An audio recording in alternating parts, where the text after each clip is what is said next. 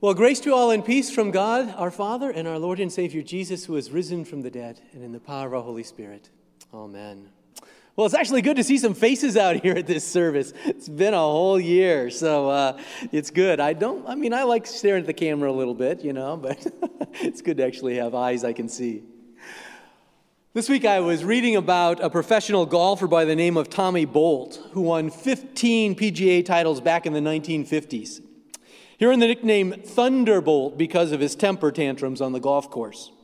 He admitted later in his career that his displays of anger on the course were more about theatrics and entertaining the crowd than actually losing his temper. He actually advised some of the golfers, you know, how to uh, lose their temper on the course. He uh, would say, uh, you know what, always throw your club on the forward way so you can pick it up on your way. And never break your driver and your putter on the same round. He faced criticism for his actions. Uh, Bolt claimed he never threw a club that didn't deserve it. Back in the 1950s, this was scandalous. It was shocking the way Tommy Bolt expressed his anger publicly. These days, we've become kind of immune to it. Anger seems to be our default emotion. I mean, just watch what happens in checkout lines and driving in your car as we try to get from one point to the other and just how quickly tempers rise. It's sad, but I also found a study that said Americans are angrier than ever, and I believe it. The National Public Radio and IBM Watson Health teamed up to survey Americans about their anger in 2019. The results may not surprise you. It says 84% of people surveyed said Americans are angrier today compared with a generation ago. 42% of people reported feeling angry in the past year than they had been in times past. That was 2019. They hadn't gone through 2020 and the pandemic yet. I would imagine that if they did that survey today, that statistic would be much, much higher. Anger. Jesus cleansing the temple today of the money changers displayed some anger. And it's not the Jesus that we might remember. Do you remember that? that when I was growing up, I remember these pictures of Jesus sitting in a pastoral area with children coming around, sitting on his lap. And the Jesus that I saw in that picture kind of looked like the, you know, the neighbor down the road. It didn't look like a Middle Eastern man at all. But he would sit those children on his lap, and I would imagine myself sitting there in his lap as well, hearing words of love and affirmation, that soothing, calming voice that I'm sure Jesus has, being encouraged in my life of faith and my relationship with God. That's what I remember. But what a different vision we have of Jesus this weekend.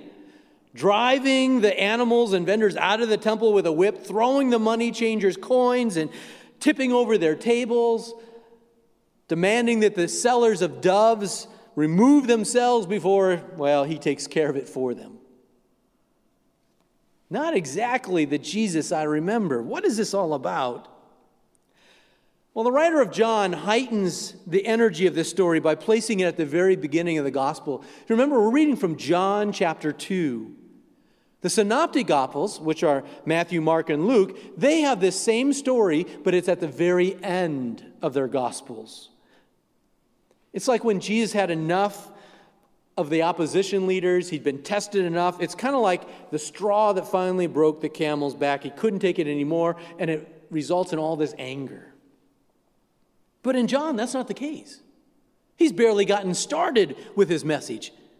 It's right at the beginning, coming right after a kind of a small scale private miracle that his mom told him he had to do. He was at a wedding and they said, Oh, yeah, turn, we're out of wine. Remember that? Well, the cleansing of the temple is just after that. It's not like he's been in a long, exhausted battle. But John is telling us this is how the good news begins. Jesus is passionate about something that is changing. Now, Jesus doesn't quote Isaiah or Jeremiah as he does in Matthew, Mark, and Luke to accuse the opponents of turning the Lord's house, that the house of prayer, into a den of robbers, suggesting that the main problem is defrauding the poor, corrupting the temple leaders, and maybe more importantly, collusion with Rome. But in John's account, I don't know if you heard it, it said, Stop making my father's house a marketplace, calling into question the expedient but also necessary act of changing coins to obey sacrificial law. You see, John puts this story up front because it reveals something critical, crucial to who Jesus is. John the Baptist has, has just been out there baptizing, and he looks at Jesus and says, Behold the Lamb of God who takes away the sin of the world. A few verses before that, we hear, From his fullness we have received grace upon grace. Jesus is an embodiment of grace upon grace. There's no need when Jesus shows up for any more sacrifice. Jesus incarnated, embodied grace fully, wholly, entirely, completely satisfies everything. When Jesus, the Word made flesh, comes, everything changes. And among the first of these changes, if there's no longer a need to sacrifice, as God will interact with God's people in a whole new way. Now, keep in mind, the temple had become a marketplace out of necessity, of keeping the commandments. We just heard them read. And the first commandment is I'm God, have no other gods, don't make idols. And so, the coins they used were Roman coins. They had the symbol of, of Caesar on it. They couldn't touch those coins, they couldn't use them in the temple. And so, to buy the animals for sacrifice, they needed to exchange those Roman coins for Jewish ones. So they could get the animals the cow, the, the bull, the doves, and they could sacrifice them. But now that Jesus is here, the one who embodies abundance, grace upon grace, the one who just took the waters of purification at the wedding of Cana and says, You don't need those anymore, and turned them instead to a wine of celebration. says there's no need to change money. You don't have to buy animals for making sacrifice. It's over. Never again.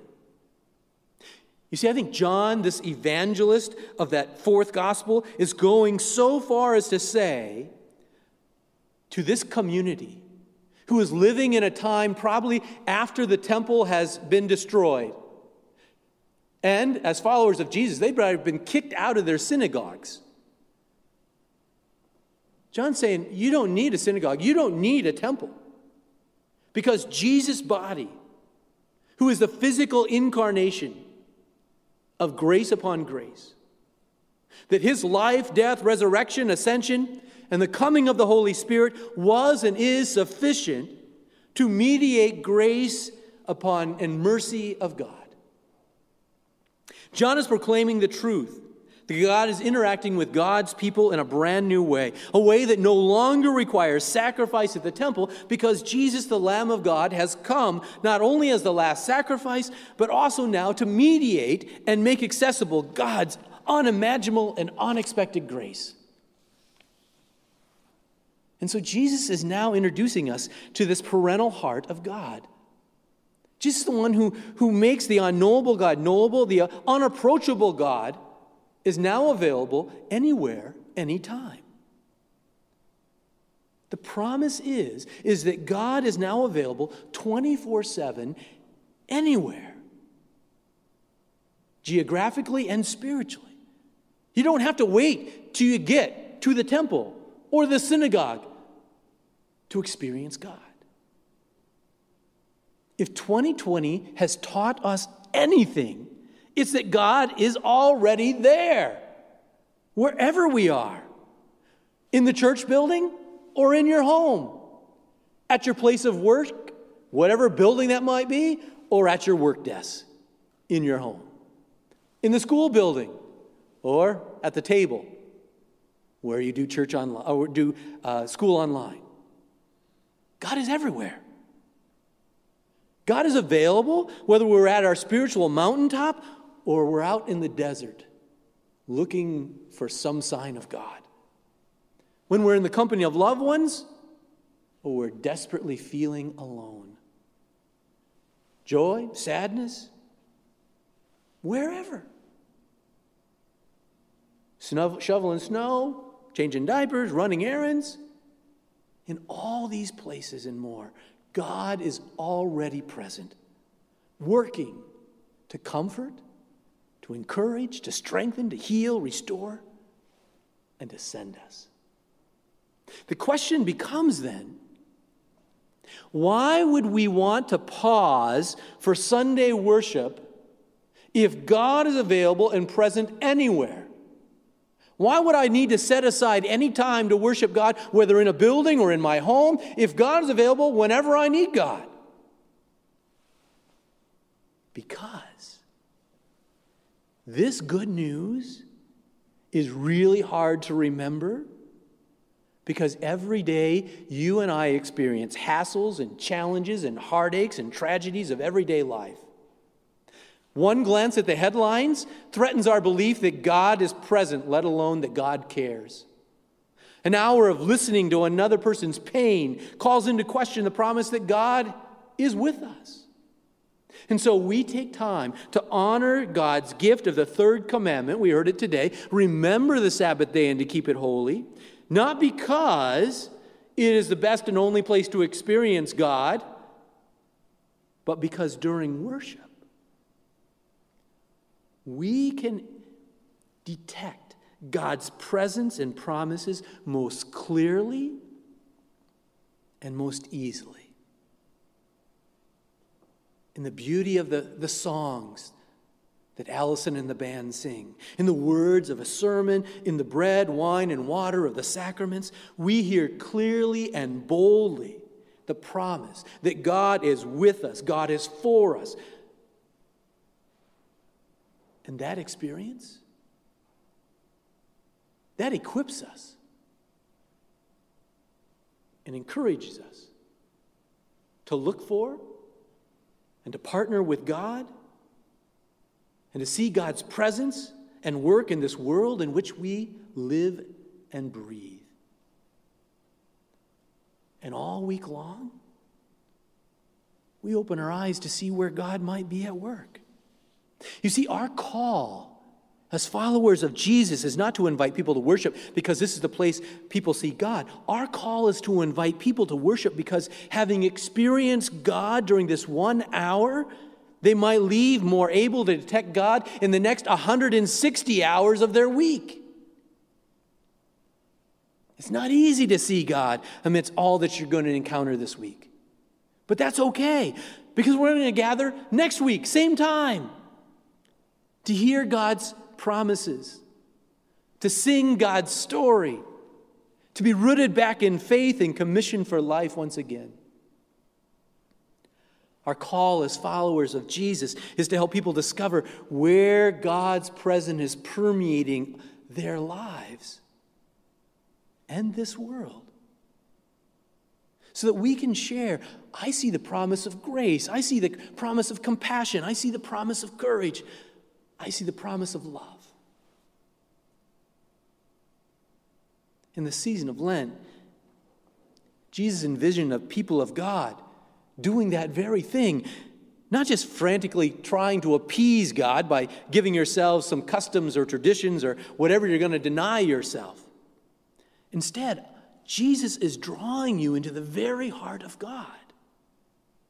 Jesus will later say in John 10:10, 10, 10, "I have come that you may have life and have it abundantly." So let me ask, as we enter now into the third Sunday, the third week of our 40-day journey of Lent, how are your preparations for Easter leading you into abundant life? Remember? This season of Lent is, is, is our practice to be Easter people in a Good Friday world. And so, the disciplines of Lent that, that we're walking our way through self examination, repentance this week it's about prayer, then about fasting, sacrificial giving, works of love.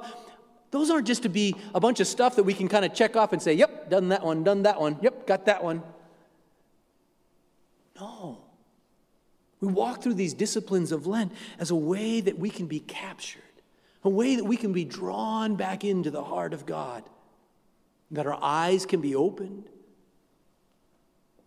as well as our hearts, to experience anew the promise of grace and compassion and courage. Jesus is present to you right now. He is with you, for you, promises to give you grace and mercy and compassion and love. And God is using this time of practice called Lent to draw you back into God's heart. And if we're willing to give ourselves to this season and to our Lord, and realize that it's not about what we might sacrifice, but it's about clinging to Jesus, then I think this Lent will be a time when we will experience the abundant life that Jesus wants us to know. The abundant life that Jesus died and rose and is coming again to make sure that we remember each and every moment. Thanks be to God. Amen.